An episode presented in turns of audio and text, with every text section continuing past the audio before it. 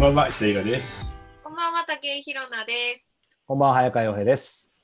さて、今回は幻のゴールデンウィーク真っ只中って感じになりましたね。そうですね、幻だから、ゴールデンウィークはないですよね。え、いつもさ、みんなゴールデンウィーク何やってんの？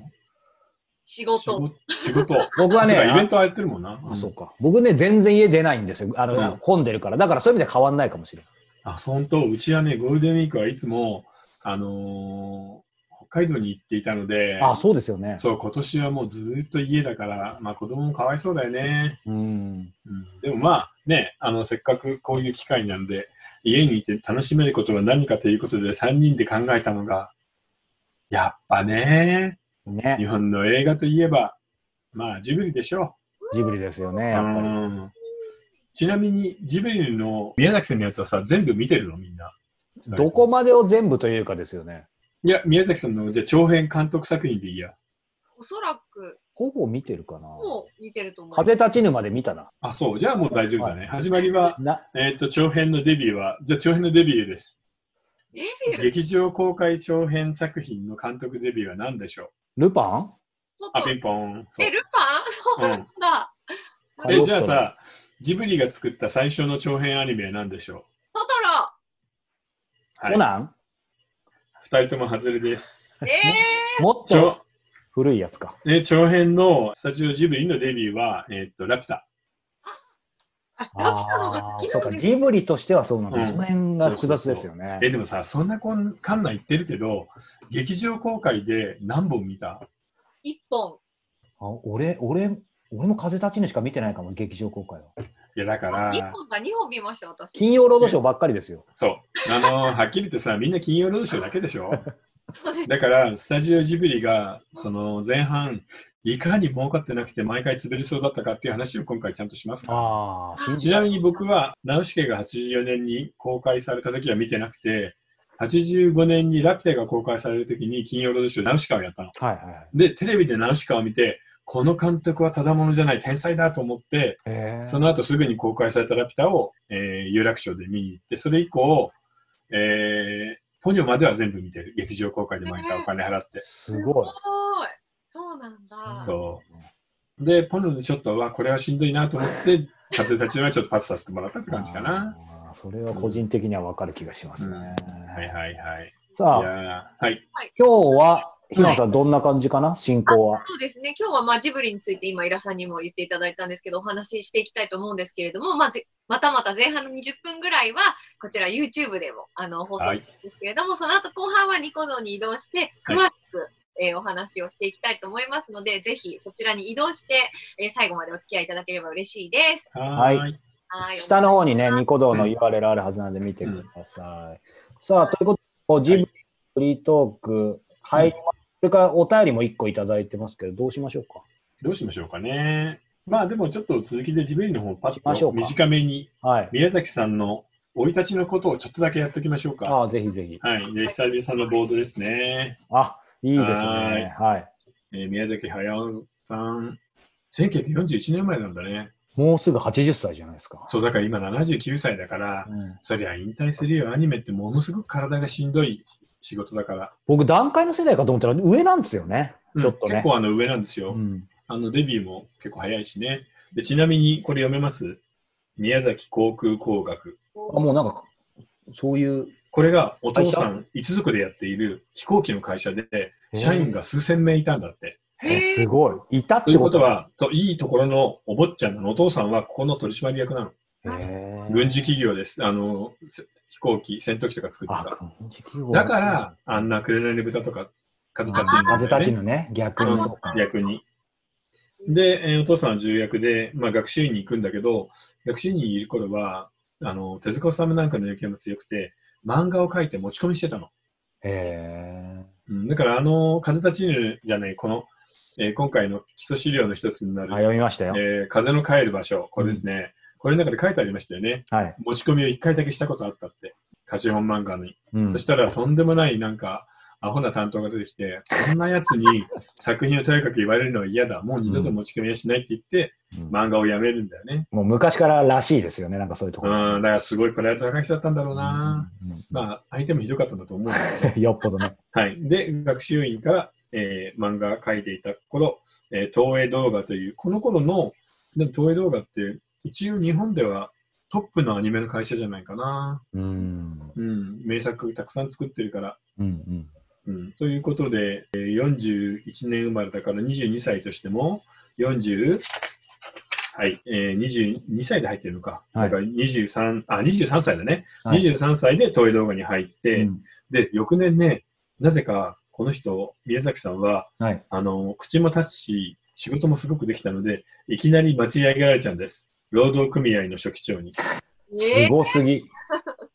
で、この時、労働組合のトップに立っていたのが、名優の高畑勲なんだよね。えー、すごい、そうなんすだ。ごい。そうだから若き日、まあ、えー高畑さんは4つぐらい上だったかな。うん。で、この若き20代コンビで労働組合のトップ2人をやってたんだよね。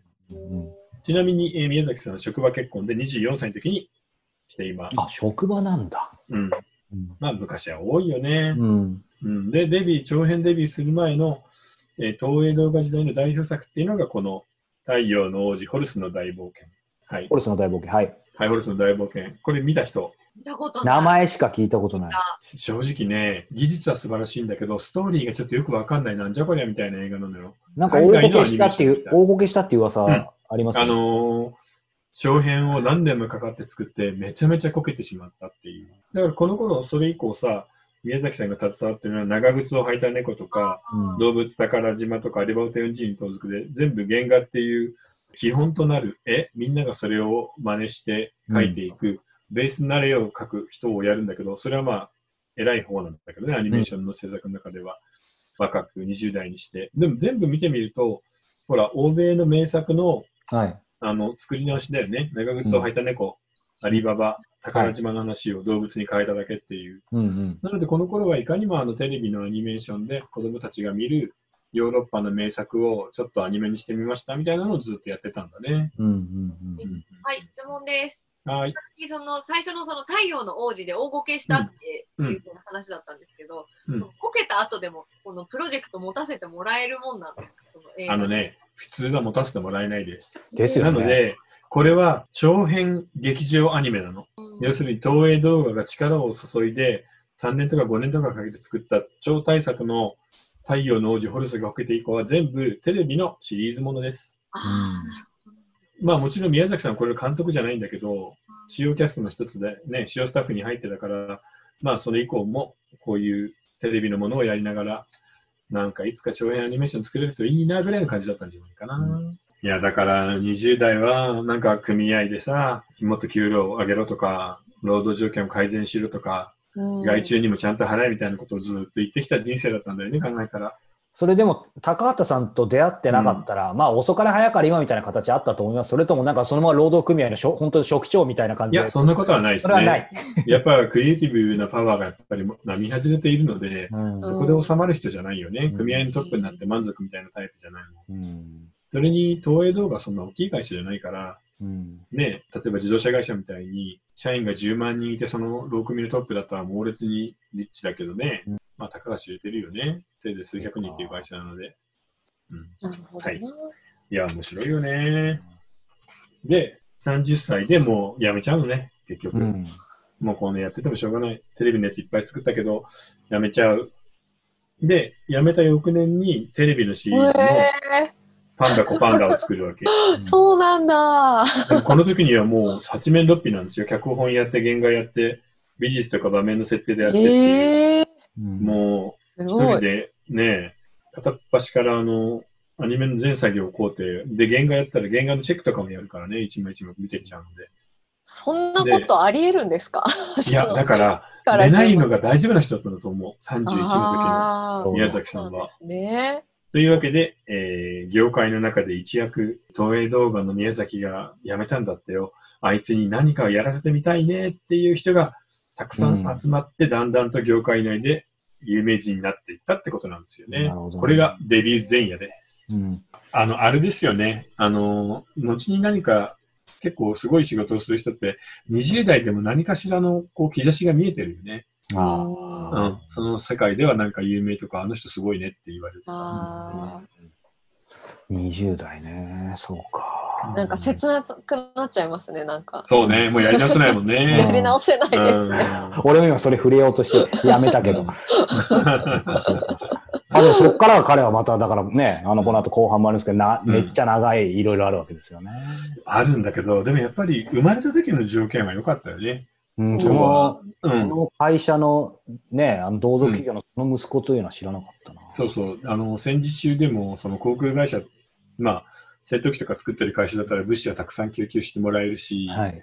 あの、とても豊かだったと思うんだ。数千人っていう会社の重役だったら。うんでしかも、宮崎航空工業、はいもう自分の一族の名前がついてるからね、ね企業じゃないですか。うん。うん、そうなるとね。で、その絵が好きでずっと上手くて、漫画家になりたい。で、その流れで動画の方、アニメーションの方に入っていくわけだから、うん。一本筋はもうずっと通ってるよね。ですよねその感性みたいなものが磨かれたのって一番の原因っていうか、何だったんでしょうね。僕、それに関しては、まあやっぱり生まれつきだと思うんだ。何かをに触れてから磨かれたっていうようなことではないような気がするな。うんううんん。カシオン漫画みたいなのはともかくたくさん読んでたみたい。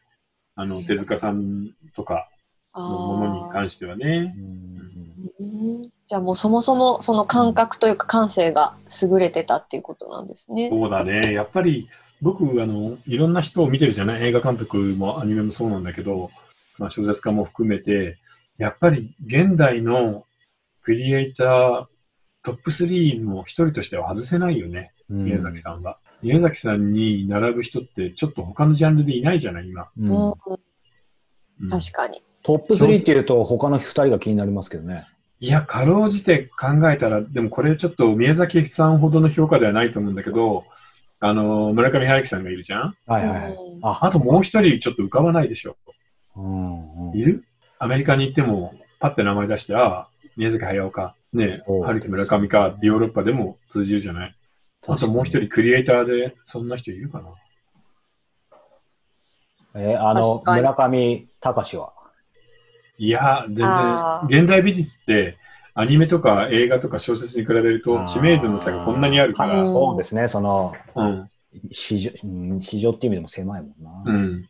だからちょっとね、思い浮かばないぐらい日本では圧倒的にクリエイターなので、うんそういう人は何かに触れて感性が鋭くなったっていうよりは生まれつきだとは思うんだよね。なるほどな。うんすごいでな。、こはい。で、後半はですね、えーいよいよ、あの、満を持しての長編デビューですね。たっぷりいろいろ聞きたい、話したいですね。そうですも、こっね。からはなんかすごい同時代になるから楽しいよね。そうですね、みんな、10年代だもんね。みんな何かしらわかるはずうですよね。ん、そう思い出があるからね。んそうですね。今ちょっとあの、なんか元々のね、才能だっていう話が出てたんですけど、あの、高校生の女の子から進路についてのお悩みが来てるので、おおなるほど。ここではい。ご紹介させていただいていいですか？うんはい。はい。じゃあはいえっと、高校3年生の女の子からお便りをいただいてるので、ちょっと読みたいと思います。わかりました。はい。えー私は美術大学の付属校の中高に中学から通っています。うん、うん、うん。このままはい付属の大学に進むのもいいのですが、うん私は受験を考え美術予備校に通っています。はい。しかし、予備校に通い始めてから自分は何がしたいのか、果たしてこのままペのペースで受かるかのかわからなくなり、今のような長期休みになって現実から逃げ出してしまっています。うん、うん。こんな意識の弱いやつが受験してもいいのでしょうか？うまくいかなかったら大暴や不幸ですよね。まや周りにももう受験すると宣言してしまっているので、うんしなかったら弱虫だと思われて終了ですよね。自分が中学から思い描いてたように人生が進まなくて高校生活はうんとてもつまらなく感じて将来にも期待することが今の私にはできません。どうしたらいいですか？というなるほど。悩みで、え彼女はさ、中高一貫の美術系の学校に行ってるんだよね。そうですね。それは美大はついてないの？大学の付属なんで大学もついてるみたいです。ってことは、今のまま普通に勉強してるだけでも、付属のえ美術系の大学には行けるわけね。そうそうそう。濃いですよね。うん、それだと、要するにさらに、例えば、程度の高いところ、なんか、学芸大みたいなところ、国立うん。に行きたいっていうことか。うん東京芸大とか。芸大とかね。うん。いや、どうなんだろうな美術ってさ、なんか僕たちが知ってる世界とは違うから分かんなくない？わかんないですね。私、美術系の高校行ってて、うんうんうん。で、大学も美術の大学行けって高校から言われてたんですけど、うん専門学校入っちゃったんですよ。うんうん、え、どうだった？自分のその選んだ道に関しては。私はうん。服じゃなかったなって後で思いました。終わってから。服？っていうのは、専門学校が服飾系だったってことね。服の専門学校行ったんですけど、服飾の専門学校行かないで、そのまま美術の大学に行ってればよかったなって正直思いました。なるほどね。でも、服飾系もそうだし、美術もそうだけど、なかなか仕事がないよね。うん。そうなんですよ。だから、正直、彼女の中ではよりいい大学で、ね、その美術の勉強ができればって思ってるかもしれないけど、美術の場合、学校でどこまで教えられるかっていうのがあるから、うん。あんまり関係ないんじゃない？もう、個の才能が全てってとこあるじゃない？うん、いや、本当そうで、私の周りに結構うんその美術大学行った友達多いんですけど、うん。やっぱり全然関係ない仕事してます、美術と。え、みんなどんなことしてんの？あの、普通に雑貨屋さんで働いてたりとか、うんうんうん。全然本当そういう、なんでしょう、絵を描くとか芸術とかに携わらない仕事高校の頃のさ、その美術系の高校の友達で、今何かものを作って、それを仕事にして生きてる人って何人ぐらいいる ?1 学年で。高校ですか？うん。高校だと何人ぐらい？全学年で？200人ぐらいいた？そうですね、一クラス30人ぐらいで、うん美。術コースはでも一クラスしかなかったので、30そっか人。今思い浮かぶ中でいるのは、うん。物を作ってるですよね。絵そう、描い何でもいい。絵でも。ていい。あの、パソコンとかでも大丈夫ですか？もちろんもちろ絵ん。系そしたら一人ですね。うん、だからそんなもんなんだよね。30分の1が。うん、でもそれは当たりの方だよ。うん普通だいたい100人に1人じゃん。その世界でちゃんと生き残っていけるっていうのは。うんなので、彼女はもちろんすごく悩んでるのはわかるんだけど、学校のランキングなんか本当はどうでもいいと思うな。東京芸大でも今いるところの付属の上にエスカレート式に上がるのでも、そのね、自分の目標が何かはわからないけど、あの、どっちでもいい。本当、正直言って。でも、彼女、なんか、偉いというか、まあ、真面目ですよね。なんか、こう、ほら、うん今のこのような状況で長期なうん。休みになって現実化で、でもそれ別にこのね、彼女が弱いだけで、今もう世界中の全ての人がね、そういう意味で不安定なわけだから、あんまりそこは責めなくてもいいですよね。いや、本当にそう。あのね、今無理やり気力を出すのはやめた方がいい。まずはなんかもう空回りするだけじゃない。うん。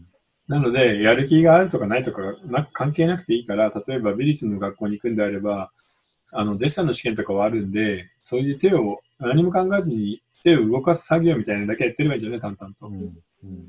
受験勉強もあるだろうから、ただ暗記物だけぶち込んだら、あと何も考えずに行く。試験は一応受ければいいじゃん。うん。外部の試験を受けた上で、中でエスカレーター式に上がるっていう手もあるでしょ。で一つ気になるのが、その、うまくいかなかったら親不幸だし、その周りに受験するって宣言してるのにしなかったらよ弱虫だって思われちゃいますよねっていう言葉がある。あの、はっきり言ってさ、人にどう思われるかみたいなことを気にするんだったら、アーティストとかは無理だから、やめた方がいい。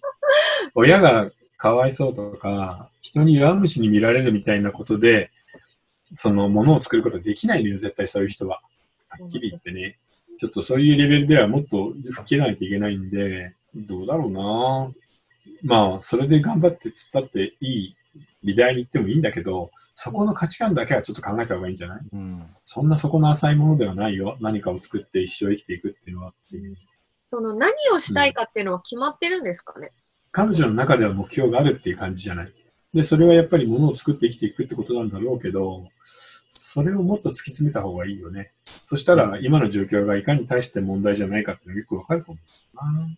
さはあ、いということで。なんかね、なんかコロナってさ、難しいね。なんかいろいろ、もともとみんな抱えてる、考えてるものになんかこういうのが重なっちゃって、ね、悩みは悩むほどさらに大変になりそうですね。まあ、それもあるんだけど、あらゆる問題がチューブラリンでサスペンデッドのままピッて止まってる。そうそうんみなフリーズした時間の中を生きてるじゃない。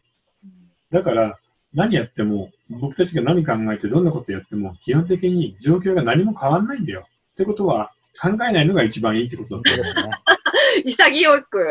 本当にそうです。こんなこと今までなかったですよね。そうない。だからぼんやりして楽しいことを自分はあんまり責めたりしないで、ぼんやり楽しいことをやっていればそれでいいんだよね。うん。だから逆手に取った方がいいですよね。そう。で、しかも一人だけで勉強してると、受験生なんか特にそうだけど、試験も何にもないから、自分の力が上がってるか下がってるかもわかんないんだよね。確だから迷い始めたら果てしなくなっちゃうんで、ともかく考えない、迷わないルーティンのことをちゃんとやるっていう、それだけでいいと思います。なるほど。